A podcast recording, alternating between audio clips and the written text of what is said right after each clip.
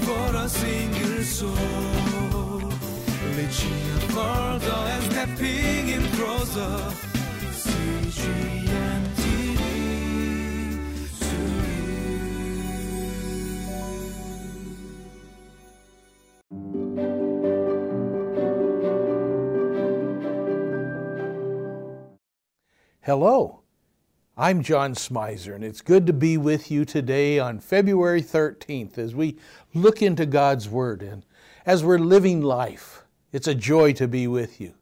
Now, I don't know if you've heard of a famous theologian that I'm very aware of. His name is uh, George Carlin.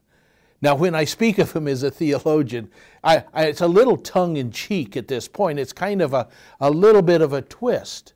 But George Carlin had a real insight in ways of the things that occupy our life. He had a particular uh, dialogue. Uh, he was a comedian who spoke about stuff and how stuff is what we pack up for a vacation. We check and see what is the stuff that we're going to need. And we put it all in the suitcase and we haul it away to the hotel or motel where we're going to stay and we unpack our stuff. Now, George talked about that our stuff is, is our stuff, but our neighbor's stuff is really just junk. We look at that stuff that he has in his garage and we, what's he have that junk for? Also, the whole idea is what is our, our, our mind set on? I remember in church as people would get the ability to buy a boat. Well, they needed to take care of that boat, and, and you know what a boat is. It's a break out another thousand dollars. It's, it's taking up money. It's a hole in the water that you throw money into. And so our stuff sometimes becomes that thing that holds on to us. Let's hear God's word to us today as it is read to us.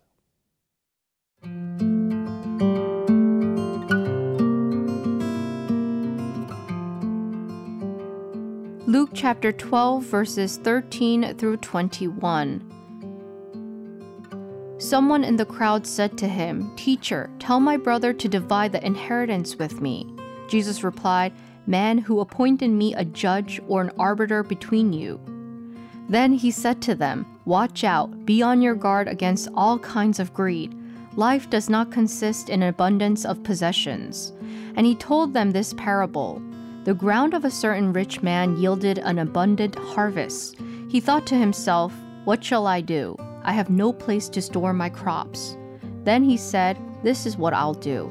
I will tear down my barns and build bigger ones and there I will store my surplus grain.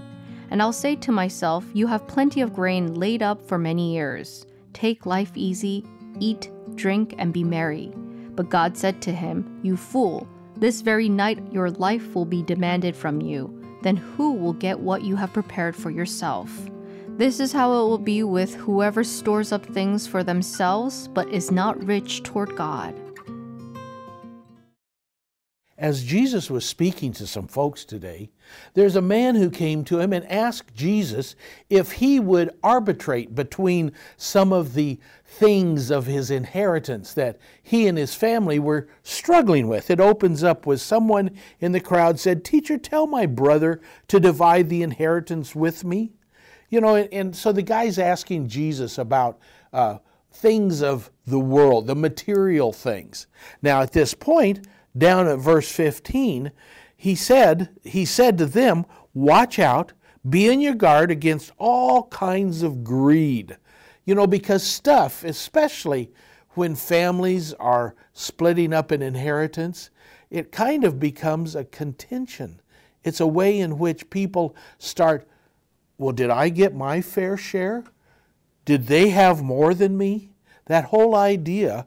And Jesus talks about life in verse 15, life does not consist in an abundance of possessions.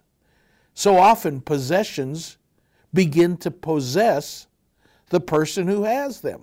It takes time to care for them, use them, uh, be, be a good steward of them. Sometimes the stuff gets in the way of what a person can really do for the Lord. Now, it goes on in verse 16, and it says, And he told them this parable The ground of a certain rich man yielded an abundant harvest.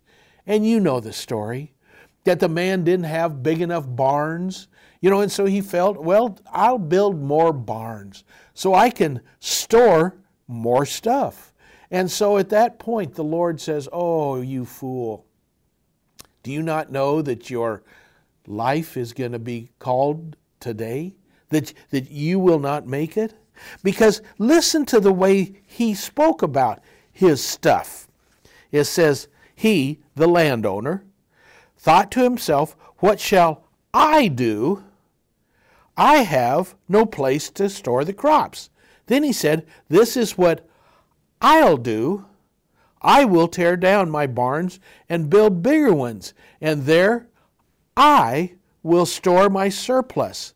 Verse 19, and I'll say to myself, You have plenty of grain laid up for years. Take life easy. Now, I love it. That's a song I remember. Uh, is that all there is? Then let's keep dancing. Let's bring out the hmm and have a ball. Anyway, the idea that stuff is our security. And it's where Jesus talks about, verse 20, it says, But God said to him, You fool, this very night your life will be de- demanded from you. Then who will get what you have prepared for yourself? I know that in my own life, as I am getting older, and you notice it, you know that I am, that as I'm getting older, I, I have like 14 different fishing reels. And I always wanted a fishing reel for saltwater, and I wanted it for freshwater. I wanted a bait casting reel. I wanted an open bail fishing reel. And it seemed like every time I would get a f- new fishing reel, all of a sudden they'd come out with a brand new one. And so I'd have to save up my money and be ready to be able to buy that new fishing reel. The, the stuff that occupies our life, really, at my age, I haven't been fishing in several years. And that stuff I wanted to get more of doesn't really mean that much. In fact, my nephew was talking about he was going to start fishing, and I gave him three of my fishing reels and some lures and things because my stuff, I'm not going to be able to use it. It's, it's more than. And so, like this rich man who needed to build more barns, he didn't really evaluate life beyond the stuff he had. I pray today that as you consider your life, life is greater than it's more than the material stuff you may gather together and feel good about, but then want more. Life is about a walk with the Lord Jesus Christ and the things that He calls us to do, to touch other people's lives, to encourage other people. My desire for you this day is to learn the lesson that this rich man had not learned along in life I pray God will teach us today.